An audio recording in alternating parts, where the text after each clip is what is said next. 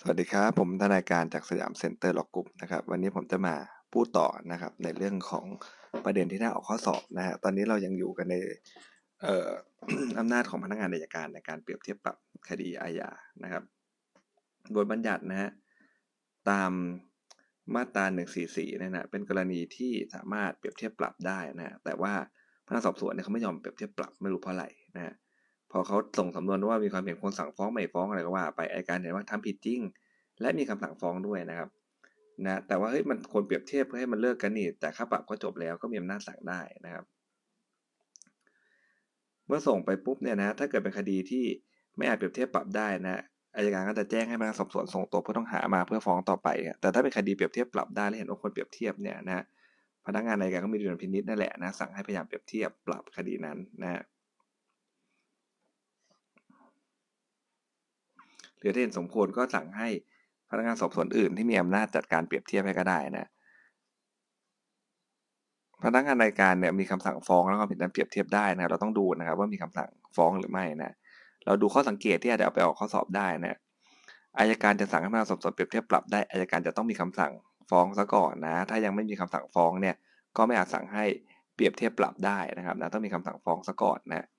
พนักงานการเนี่ยไม่อาจเปรียบเทียบปรับได้ด้วยตนเองนะครับนะเปรียบเทียบปรับด้วยตนเองไม่ได้นะต้องให้ตำรวจเขาเปรียบเทียบปรับให้พนักงานสอบสวนนะครับ ในกรณีที่อายการครับสั่งให้พนักงานสอบสวนพยายามเปรียบเทียบนะดูว่านะครับจะต้องเป็นพนักงานสอบสวนที่มีอำนาจสอบสวนคดีนั้นนะครับนะแต่คงไม่ออกข้อสอบตรงนี้นะหากพนักงานสอบสวนใช้ดุลพินิจเปรียบเทียบมาแล้วนะก็ต้องส่งสำนวนมายังอายการเพื่อดูอีกครั้งหนึ่งนะจะได้ดูว่าเปรียบเทียบชอบแล้วนะถ้าเปรียบเทียบถูกต้องแล้วพนักงานก็จะสั่งว่าเปรียบเทียบชอบแล้วนะครับ ก็ไม่ต้องปฏิบัติไปตามมาตรา1 4 5 1 4 5ทับหนึ่งอีกนะครับ ถ้าเห็นว่าไม่ถูกก็สั่งให้ดำเนินการให้ถูกนะครับนะถ้าเห็นว่าเป็นการเปรียบเทียบเกินอำนาจนะและเป็นคดีที่อาจจะต้องฟ้องก็จะสั่งให้แจ้งข้อหาสอบสวนเพิ่มเติมนะฮะแล้วก็พิจารณาสั่งคดีต่อไปนะครับ เรามาดูนะเรื่องของโควิดนะครับเรื่องการเปรียบเทียบนะบรรดาความผิดที่มีโทษปรับเนี่ยนะฮะเมื่อชำระค่าปรับภายใน 30 วันนะครับ ให้ถือว่าคดีเลิกกันนะ ช่วงแรกก็ยังไม่ได้กำหนดหลักเกณฑ์การเปรียบเทียบไว้ทำให้พนักงานสอบสวนเนี่ยเขาไม่อาจจะเปรียบเทียบปรับได้เนาะนะนะก็ถึงความเห็นว่าเห็นคนสั่งฟ้องนะส่งให้จากการยื่นฟ้องต่อศาลต่อมาเนี่ยได้มีกรมควบคุมโรคครับมอบหมายเรื่องการเปรียบเทียบความผิดในข้อ 3 เนี่ยได้มีการมอบหมายให้พนักงานสอบสวน เป็นผู้มีอำนาจเปรียบเทียบนะฮะตามพรบโรคติดต่อ 2558 นะครับเฉพาะเขตท้องถิ่นที่ตนดูแลนะก็ก็เปรียบเทียบบางข้อหาได้เองนะครับ คำสั่งฟ้องและไม่ฟ้องของอายการครับ การสั่งคดีของอายการเนี่ยนะพนักงานอายการเนี่ยจะนำคดีนอกสำนวนครับมาพิจารณาไม่ได้นะครับนะเอาคล้ายๆศาลเลยนะครับนะตอนของศาลก็คือเป็นตอนคำทำความพิพากษานะจะนำข้อที่นอกสำนวนมาพิจารณาไม่ได้นะครับ เพราะนั้นเนี่ยนะครับ ถ้าเกิดว่าอายการดันเอาหนังสือดันเอาข้อเที่จริงที่จากหนังสือร้องขอความเป็นธรรมมาเป็นเหตุผลในการสั่งไม่ฟ้องเนี่ยนะโดยมิได้มีการสอบสวนเพิ่มเติม นะครับ เป็นสิ่งที่ไม่ถูกต้องเห็นไหมฮะตรงนี้น่าสนใจมากนะครับ ถ้าออกข้อสอบเนี่ยผมว่าออกประมาณนี้แหละนะก็คือว่าเออก็เอานะครับ เอารายละเอียดจากหนังสือร้องขอความเป็นธรรมเข้ามา แล้วก็บอกว่าโอ้มันเป็นตามนี้นี่เองงั้นก็สั่งไม่ฟ้องแล้วกันอะไรประมาณนี้นะเราบอกว่าไม่ได้นะเอาเนื้อความตรงในหนังสือร้องขอความเป็นธรรมเนี่ยมาเป็นการสั่งเลยไม่ได้ครับนะต้องไปสอบเพิ่มเติมให้มันได้ข้อที่จริงอ๋อมันจริงตามที่เขาว่ามาหนังสือร้องขอความเป็นธรรมนี่ถึงจะไปสั่งไม่ฟ้องอะไรแบบนี้นะครับแต่เอาตรวจดิ้งตรงนั้นมาแค่ยื่นปุ๊บเอามาพิจารณาเลยไม่ได้นะมันเป็นข้อที่จริงนอกสำนวนนะครับเมื่อพนักงานสอบสวนครับจะทำความเห็นควรสั่งฟ้องหรือไม่ฟ้องไปยังอายการนะอายการก็มีอำนาจสั่งดังนี้นะหนึ่ง ฟ้องก็ได้นะครับไม่ต้องตรวจสอบกันต่อไปแล้วนะก็ฟ้องได้เลยนะครับเดี๋ยวศาลก็เป็นผู้พิจารณาคดีต่อไปนะถ้าฟ้องก็ไม่ได้ยากอะไรถูกไหมฮะแต่ถ้าออกคำสั่งไม่ฟ้องสิอันเนี้ยนะครับต้องมีการตรวจสอบแล้วนะทำไมถึงไม่ฟ้องนะเดี๋ยวมีการใต้โต๊ะอะไรหรือเปล่าอย่างเงี้ยนะครับถ้านในกรุงเทพก็ให้ทางอายการเนี่ยนะครับ ท่านในกรุงเทพนะฮะก็ให้พนักงานอายการนะฮะส่งสำนวนนะครับ พร้อมด้วยคำสั่งไม่ฟ้องเนี่ยนะฮะไปยังผู้ บัญชาการตำรวจแห่งชาตินะครับนะหรือว่ารองก็ได้นะครับ หรือผู้ช่วยผู้บัญชาการตำรวจแห่งชาติ 3 คนนี้นะครับ ให้เขาดูอีกทีหนึ่งก่อนนะถ้าในจังหวัดอื่นๆนอกจากกรุงเทพนะครับนะพนักงานอายการเนี่ยนะครับ ออกคำสั่งไม่ฟ้องนะต้องส่งไปยังผู้บัญชาการ หรือรองผู้บัญชาผู้บัญชาการ ซึ่งเป็นผู้บังคับบัญชาของพนักงานสอบสวนผู้รับผิดชอบนะครับ หากว่าผู้บัญชาการตำรวจแห่งชาติครับ เห็นชอบ นะเห็นชอบด้วยนะครับ กรุงเทพนะหรือว่าผู้บัญชาการนะในจังหวัดอื่นๆนะครับ เห็นชอบกับคำสั่งไม่ฟ้องเนี่ยนะคำสั่งไม่ฟ้องก็ย่อมเด็ดขาดไปนะครับ แต่ถ้าเกิดว่าเห็นแย้งล่ะ กับคำสั่งไม่ฟ้องนะฮะก็ต้องส่งไปยังอายการสูงสุดแล้วเพื่อชี้ขาดนะอายการสูงสุดชี้ขาดยังไงก็เป็นไปตามนั้นเลยนะครับ อาจจะสั่งไม่ฟ้องหรืออาจจะสั่งฟ้องก็ได้นะครับ มีผลไปตามนั้นเลยนะครับ เมื่อผู้บัญชาการตำรวจแห่งชาติครับหรือผู้บัญชาการแล้วแต่กรณีที่ต่างจังหวัดนะฮะ ได้รับสำนวนจากอายการแล้วนะครับ ตามมาตรา145ทับ3เนี่ยจะสั่งให้พนักงานสอบสวนเนี่ยสอบสวนเพิ่มเติมอีกไม่ได้นะครับ เพราะว่าหมดหน้าอำนาจที่จะทำการสอบสวนคดีต่อไปแล้วนะตรงนี้ก็น่าจะออกสอบได้นะครับนะตัวของผู้บัญชาการหรือผู้บังคับ หรือว่าผู้บัญชาการตำรวจแห่งชาติ ผู้บัญชาการได้รับสำนวนจากอายการและที่ส่งมาให้ดูนะครับมาให้การกองเนี่ยจะไปสั่งให้พนักงานสอบสวนสอบสวนเพิ่มเติมไม่ได้นะไม่ใช่หน้าที่เขานะไม่ใช่อำนาจเขาเพราะหมดอำนาจที่จะทำการสอบสวนแล้วนะครับ เรื่องของการให้สอบเพิ่มเป็นอำนาจของทางอายการเขานะครับอำนาจของผู้บัญชาการตำรวจแห่งชาติในการทำความเห็นแย้งเนี่ยนะต้องทำด้วยตนเองนะครับอ่านะครับ จะมีการมอบหน้าให้ตำรวจคนอื่นเนี่ยทำแทนไม่ได้เนาะนะในการทำความเห็นแย้งเนี่ยต้องทำเองนะถ้าจะแย้งไม่เห็นด้วยกับอายการในการบอกว่าสั่งไม่ฟ้องเห็นแย้งว่าควรฟ้องเนี่ย ถ้าเขาสอบบอกว่าไปมอบหมายให้คนอื่นทำแบบนี้ไม่ชอบนะครับเขาต้องทำเองนะครับ กรณีที่อายการมีคำสั่งไม่ฟ้องฮะซึ่งต้องส่งสำนวนไปให้ผู้บัญชาการตำรวจแห่งชาติ หรือผู้บัญชาการแล้วแต่กรณีนะฮะเห็นแย้งก็ส่งไปนะฮะที่ขาดอย่างไรก็ตามนั้นเลยนะอย่างไรก็ตามครับอายการเนี่ยฟ้องคดีนั้นไปก่อนตามความเห็นแย้งนะในกรณีที่คดีมันจะขาดยุความแล้ว หรือมีเหตุอย่างอื่นจำเป็นต้องรีบฟ้องหรือจะมันมันจะขาดแล้วมันจะผัดมันจะเอ่อถ้าฟ้องไม่ทันเดี๋ยวต้องต้องปล่อยตัวผู้ต้องหาไปให้ฟ้องไปก่อนนะแล้วค่อยไปถอนก็ได้อะไรอย่างนี้ก็ว่าไปนะฮะ การทำความเห็นแย้งคำสั่งไม่ฟ้องของอายการนะครับ ไม่สามารถมอบหมายได้นะครับนะถ้ามอบหมายไปเนี่ยนะครับนะไม่ใช่ผู้บัญชาการตำรวจแห่งชาติ ไม่ใช่ผู้บัญชาการนะในจังหวัดอื่นๆอย่างเงี้ยนะครับ ก็ยอมไม่ชอบด้วยกฎหมายนะครับอายการที่เกี่ยวข้องก็ต้องส่งสำนวนคืนไปยังผู้มีอำนาจเพื่อปฏิบัติให้ถูกต้องต่อไปครับก็ต้องดูก่อนนะครับอ๋อทางความเห็นแย้งมานี่อ่าเดี๋ยวอายการต้องส่งไปการสูงสุดนะเฮ้ยแต่ไอคนที่มันทำความเห็นแย้งมา มันไม่ใช่ผู้บัญชาการตำรวจแห่งชาตินี่มันไม่ใช่คนที่มีอำนาจนะครับ นำหนึ่งสี่ห้านะที่จะทำได้เนี่ยนะครับ ต่อไปครับกรณีที่อายการจะไม่อุทธรณ์นะครับ ไม่ดีกาหรือถอนฟ้องถอนถอนถอนดีกาจะเหมือนกันเดียเลยนะครับนะก็จะส่งสำนวนนะคำสั่งไม่อุทธรณ์ไม่ดีกาถอนฟ้องถอนอุทธรณ์ถอนดีกาไปยังผู้บัญชาการตำรวจแห่งชาตินะกรณีกรุงเทพนะหรือไปยังผู้บัญชาการนะเป็นกรณีจังหวัดอื่นนะเพื่อทำความเห็นนะถ้าเกิดเห็นชอบด้วยก็ เป็นอันสิ้นสุดลงเหมือนกันเลยนะ ถ้าไม่เห็นชอบด้วยก็เหมือนกันครับไปยังอาการสูงสุดเขาสั่งยังไงก็ตามนั้นนะถ้าสั่งไม่ฟ้องบางข้อหาแล้วครับนะฟ้องบางข้อหานะมีคำสั่งไม่ฟ้องนะบางข้อหานะครับ กรณีนี้เนี่ยยังไม่ทราบผลของการพิจารณาว่าจะเห็นชอบ หรือเห็นแย้งคำสั่งไม่ฟ้องของอายการหรือไม่ แล้วปรากฏว่าคดีเนี่ยจะครบกำหนดฝากขังครั้งสุดท้ายแล้วเดี๋ยวก็จะปล่อยไว้แล้วนะฮะ นะครับอายการก็ควรจะรีบยื่นฟ้องผู้ต้องหาในข้อหาที่สั่งฟ้องไปก่อน เพื่อไม่ให้ศาลปล่อยตัวผู้ต้องหาไปนะฮะโดยเฉพาะคดีอุกชะการแก้ไขยุความ หรือมีพฤติการที่ไม่อาจจะติดตามจับผู้ต้องหามาฟ้องได้อีกเช่นเป็นชาวต่างชาติเดี๋ยวจะหนีออกนอกราชอาณาจักรซะอะไรเงี้ยนะครับนะครับ กรณีข้อหาสั่งฟ้องนะและข้อหาที่สั่งไม่ฟ้องเนี่ยเป็นความผิดกรรมเดียวนะผิดกฎหมายหลายบทนะครับ ก็มีอำนาจสั่งฟ้องผู้ต้องหาข้อหาที่สั่งฟ้องไปก่อนได้นะครับ แต่โดยปกติราชการก็ควรรอผลการพิจารณานะครับพอมีความเห็นแย้งก็รอคำชี้ขาดของอัยการสูงสุดนะ ถ้ารีบฟ้องข้อหาได้สั่งฟ้องไปก่อนศาลมีคำพิพากษาถึงที่สุดแล้วนะหากอัยการสูงสุดที่เอ่อหากการสูงสุดไม่ทราบนะว่าคดีที่ฟ้องไปศาลได้มีคำพิพากษาแล้ว แล้วมีคำชี้ขาดนะให้ฟ้องเนี่ยอัยการก็ไม่สามารถยื่นฟ้องได้นะครับนะเพราะจะเป็นการฟ้องซ้ำนะหรือเป็นกรณีที่ความปรากฏว่าศาลมีคำพิพากษาถึงถึงที่สุดแล้วนะครับ ก็จะเป็นการบังคับให้การสูงสุดต้องสั่งยุตินะอะไรก็ตามครับถ้าคดีจะขาดอายุความหรือมีเหตุอย่างอื่น อันใดเป็นต้องรีบฟ้องอายการก็ยื่นฟ้องไปก่อนได้เลยนะไม่ต้องรอคำชี้ขาดของอายการสูงสุดนะครับนะตรงนี้ก็ถ้าออกข้อสอบก็น่าสนใจนะคงจะออกมาประเด็นที่ว่าเออฟ้องไปก่อนยังไม่รออายการสูงสุดเลยเลยไม่ชอบนะคำตอบก็คือก็ชอบแล้วตามกฎหมายนะครับนะไม่ต้องรอถ้ารอปุ๊บขาดอายุความแน่นะครับ กรณีที่พนักงานอายการครับสั่งฟ้องนะและข้อหาที่พนักงานสั่งฟ้องนะไม่เอ่อเป็นความผิดต่างกรรมกันนะก็ยื่นฟ้องข้อหาที่อะไรครับ ที่ต่างกรรมกันไปก่อน อันนี้ก็จะง่ายหน่อยนะครับนะยื่นฟ้องข้อหาที่เอ่อที่สั่งฟ้องไปก่อนได้นะครับ เพื่อให้ตัวผู้ต้องหาเนี่ยเขายังอยู่ถูกขังอยู่นะถ้าต่อมาอายการชี้ขาดให้ฟ้องข้อหาที่อายการ สั่งไม่ฟ้องเนี่ยนะพนักงานอายการก็สามารถยื่นฟ้องผู้ต้องหาในคดีดังกล่าวได้ไม่เป็นฟ้องซ้ำเพราะมันคนละกรรมกันนะอันแรกเนี่ยที่มันเป็นประเด็นอยู่ว่ามันเป็นความผิดกรรมเดียวกันเนาะนะครับ ก็จะเดี๋ยวมันจะเป็นการฟ้องซ้ำได้นะครับการออกคำสั่งของพนักงานอายการครับ กรณีสิทธิการฟ้องคดีระงับนะนะก็มาตราสามเก้านะครับอายการพิจารณาเรื่องเงื่อนไขการระงับคดีก่อนเลยนะฮะ และพึงระมัดระวังเรื่องเงื่อนไขการบังคับคดีตลอดระยะเวลาด้วยนะครับ เงื่อนไขการระงับคดีคืออะไรครับหนึ่งตายนะมาตราสามเก้าเลยนะสองความผิดส่วนตัวเมื่อได้ถอนคำร้องทุกข์นะ ถอนฟ้องยอมความคดีเลิกกันนะนะครับ มีคำพิพากษาเสร็จเด็ดขาดในความผิดที่ฟ้องนะครับนะกฎหมายภายหลังก็แทบจะล้อมาตราสามสิบเก้ามาหมดเลยนะครับนะ คดีความผิดส่วนตัวไม่ได้ร้องทุกข์ตามระเบียบเนาะเมื่อเป็นคดีได้ยื่นฟ้องแล้วนะฮะไม่ว่าจะฟ้องก่อนฟ้องหลังเนี่ยนะครับนะผู้เสียหายได้ยื่นฟ้องไว้แล้วนะเป็นคดีความผิดส่วนตัวนะนะครับ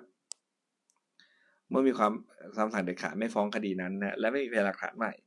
อาจสำคัญแก่คดีซึ่งน่าจะลงโทษผู้ต้องหานั้นได้นะกรณีคดีมีเงื่อนไขการระงับคดีนะครับอายการก็จะสั่งว่ายุติการดำเนินคดีกับระบุไปนะนะ ดี๋ยวเราลองมาดูกันนะครับ ถ้าข้อสอบออกนะ กรณีที่มีกฎหมายใหม่ไหมเรื่องนี้กำลังดังนะกัญชานะออกมาใช้ภายหลังยกเลิกความผิด สิทธินำคดีอาญามาฟ้องย่อมระงับสิ้นไปนะ ตามมาตรา39 อนุ 5 นะครับ พนักงานอายการต้องสั่งยุติการดำเนินคดีนะโดยไม่ต้องปฏิบัติตามมาตรา145ทับ1เพราะไม่ใช่กรณีที่เขาจะสั่งไม่ฟ้องนะครับ เมื่ออายการมีคำสั่งยุติการดำเนินคดีแล้วเนี่ยอายการก็แจ้งคำสั่งให้ผู้ต้องหากับผู้ร้องทุกข์ทราบนะฮะ นะกรณีที่มีกฎหมายใหม่ออกมา ภายหลังยกเลิกการกระทำความผิด ระหว่างการพิจารณาของศาลชั้นต้นนะครับนะสมมติฟ้องไปแล้วนะสิทธินำคดียามาฟ้องย่อมระงับนะศาลชอบที่จะสั่งจำหน่ายคดีนะอายการก็เลยจะต้องแถลงต่อศาลนะเพื่อศาลจะได้สั่งจำหน่ายคดีซะนะครับเพราะนั้นเรื่องนี้เนี่ยน่าสนใจนะครับกำลังดังเนื้อพวกกัญชาเนี่ยนะครับนะกฎหมายไม่ออกมานะพนักงานอายการก็ต้องสั่งอะไรฮะยุติคดีนะครับ ไม่ได้สั่งไม่ฟ้องนะ ข้อสอบก็จะถามแล้วว่าเฮ้ยถ้าเกิดสั่งยุติคดีเนี่ยแต่ไม่ได้ส่งเรื่องไปยังผู้บัญชาการตำรวจแห่งชาติในกรณีในกรุงเทพนะหรือผู้บัญชาการอื่นๆเนี่ยในต่างจังหวัดเนี่ยการกระทำของอายการก็เลยไม่ชอบนะครับอ่าอย่างนี้เราก็ต้องตอบว่าอะไรครับ มันเป็นการสั่งยุติการดำเนินคดี มันไม่ใช่การสั่งออกคำสั่งไม่ฟ้องนะครับ มันก็เลยไม่ต้องส่งไปตามมาตรา145ทับ1นะครับนะก็ชอบแล้วเนอะถ้าเกิดว่าเป็นเรื่องของคดีที่ยืนอยู่ในศาลทำไง อายการก็ต้องยื่นคำแถลงต่อศาลไปว่านี่นะครับ ตอนนี้มีกฎหมายใหม่แล้วศาลจะได้มีคำสั่งจำหน่ายคดีต่อไป ไม่ใช่ยกฟ้องนะพอตอนฟ้องเนี่ยเขายังมีอำนาจในการฟ้องอยู่จะไปยกฟ้องไม่ได้นะครับนะน่าสนใจครับเรื่องนี้ที่น่าสนใจว่าตอนนี้มันมีเกี่ยวพวกกฎหมายกัญชาออกมาเนี่ยนะมันเลยน่าสนใจมากขึ้นนะครับ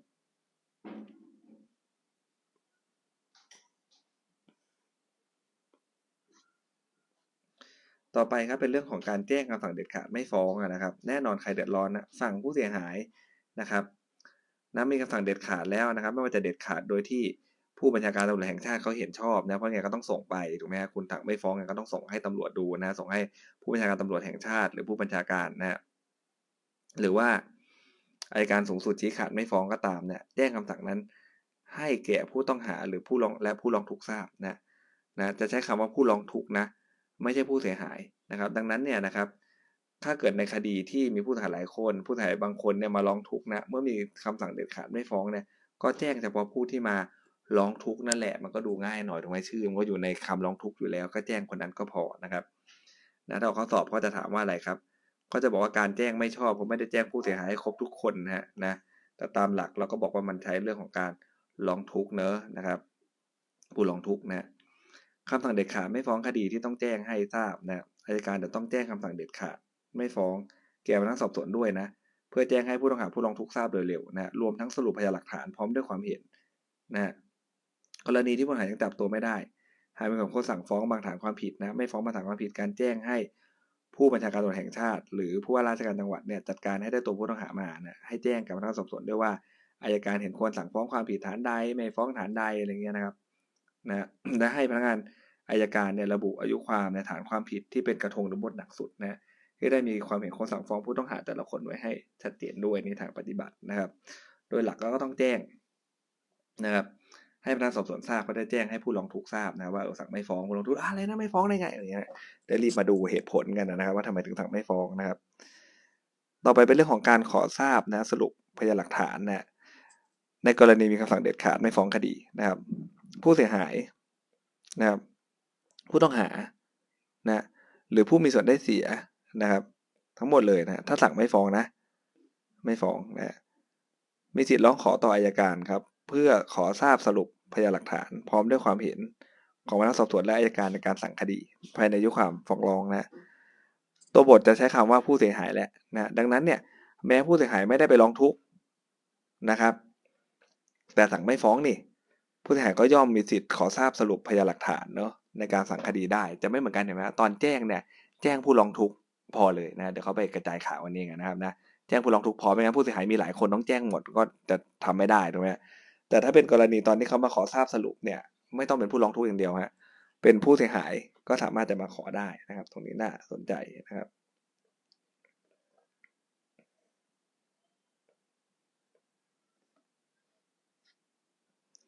ต่อไปเป็นเรื่องของคำสั่งเด็ดขาดไม่ฟ้องคดีนะฮะ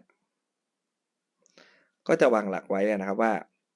เมื่อมีคำสั่งเด็ดขาดไม่ฟ้องคดีแล้วเนี่ย ห้ามครับมีให้มีการสอบสวน เกี่ยวกับบุคคลนั้นอีกนะครับ ห้ามมีให้มีการสอบสวนเกี่ยวกับบุคคลนั้นอีกนะเว้นแต่จะได้พยานหลักฐานใหม่นะอันเนี้ยก็ต้องมานั่ง define กันแล้วอะไรคือพยานหลักฐานใหม่ ในเรื่องเดียวกันนั้นอีกก็หมายถึงอะไรครับ การกระทำกรรมเดียวของอันนั้นเลยนะการกระทำจำเลยอันเดียวกันนะไม่ว่าข้อหาเดียวกันหรือไม่นะไปดูเรื่องฟ้องซ้ำเนี่ยนะครับใช้กับมาตราหนึ่งสี่เจ็ดได้เลยนะหลักเดียวกันนะครับนะไม่ให้มีการฟ้องนะครับเอ้ไม่มีการสอบสวนอีกนะครับนะคำสั่งเด็ดขาดไม่ฟ้อง แต่ว่าไม่ตัดสิทธินะ ไม่ตัดสิทธิผู้เสียหายในการฟ้องคดีนั้นนะฟ้องเองก็ได้นะครับ ต่อไปนะครับเป็นเรื่องของ การสั่งคดีของอายการนะฮะที่ฐานความผิดเป็นประเภทเดียวกันเนาะเช่นทำร้ายร่างกายนะกับสาหัสนะลักทรัพย์ชิงทรัพย์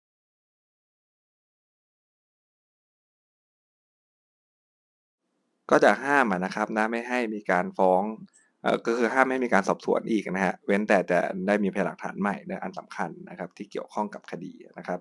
แล้วก็ต่อไปเป็นเรื่องของการชันสูตรพลิกศพนะครับนะเราไปดูนะฮะ มาตรา 148 ว่าแบบไหนต้องชันสูตรบ้างนะครับ ก็จะมีอยู่ 5 แบบนะฮะถูกสาทำให้ตายก็ต้องเป็นการชันสูตรนะครับใครนะครับ ที่จะต้องเข้าไปยืนอยู่กับหมอนะตำรวจคนไหนนะที่ต้องเข้าไปยืนอยู่กับหมอนะแบบไหนนะครับ ที่จะเรียกได้ว่าเป็นคดีฆาตกรรม ที่อายการสูงสุดเท่านั้นเนี่ยนะครับ ที่เขาจะมีอำนาจในการสั่งฟ้องหรือว่าไม่ฟ้องอย่างเงี้ยนะครับนะต้องดูให้ต้องดูให้ดีนะครับ ตรงนี้นะฮะถึงพนักงานสอบสวนเนี่ยเขาเป็นพนักงานสอบสวนที่มีอำนาจนะครับ แต่ถ้าเกิดว่าเขา ไม่ใช่พนักงานสอบสวนผู้รับผิดชอบเนี่ยนะครับ ก็จะทำให้ตัวเขาเองนะครับไม่มีอำนาจในการที่จะหรือว่าไม่มีหน้าที่ก็ได้นะในการที่จะไปชันสูตรร่วมนะครับ ก็จะทำให้การชันสูตรไม่ชอบนะแต่ก็จะไม่ได้มีผลอะไรหรอกครับ ต่อการฟ้องเนอะนะฮะเราต้องมาดูต่อนะครับ กรณีที่ความผิดเกิดขึ้นนะในการกระทำของเจ้าพนักงานซึ่งอ้างว่าปฏิบัติราชการตามหน้าที่ หรือว่า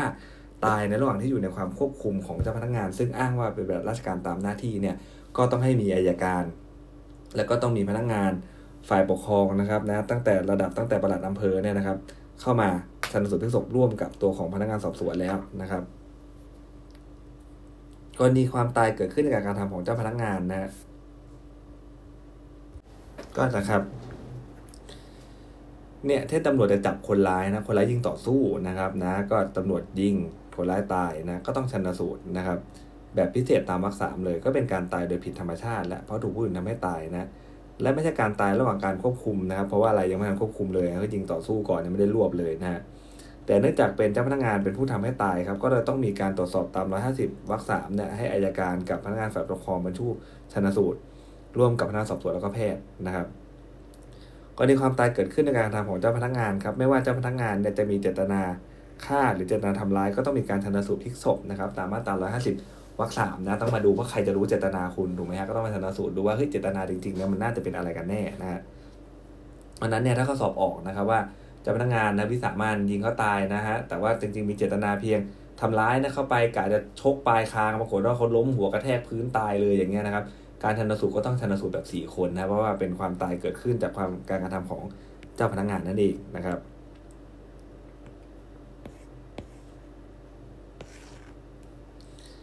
ต่อไปครับตายระหว่างอยู่ในความควบคุมของเจ้าพนักงาน ซึ่งอ้างว่าปฏิบัติราชการตามหน้าที่นะอยู่ระหว่างการควบคุมนะแฮชแท็กเลยนะ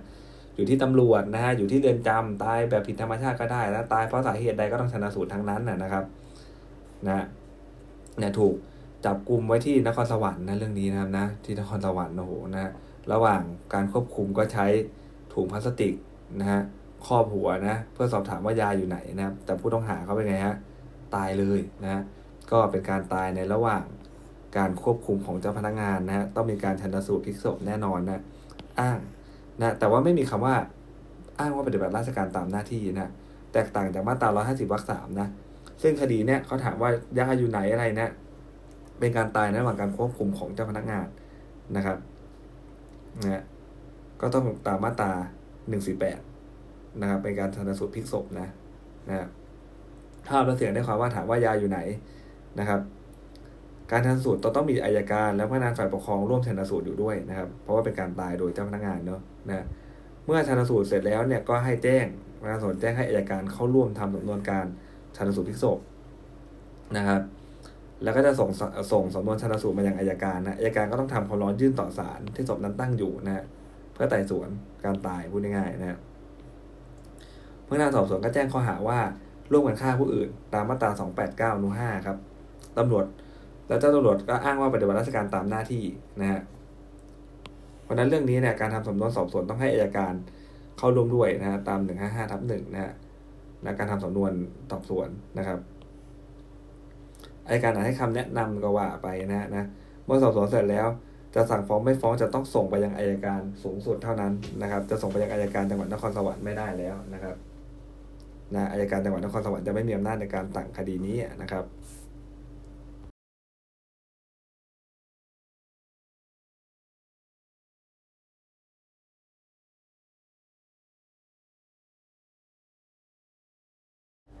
สำหรับวันนี้ก็มีรายละเอียดที่น่าสนใจอยู่ประมาณนี้นะครับนะเดี๋ยววันพรุ่งนี้ผมจะมาต่อส่วนที่เหลือให้นะครับสำหรับวันนี้สวัสดีครับ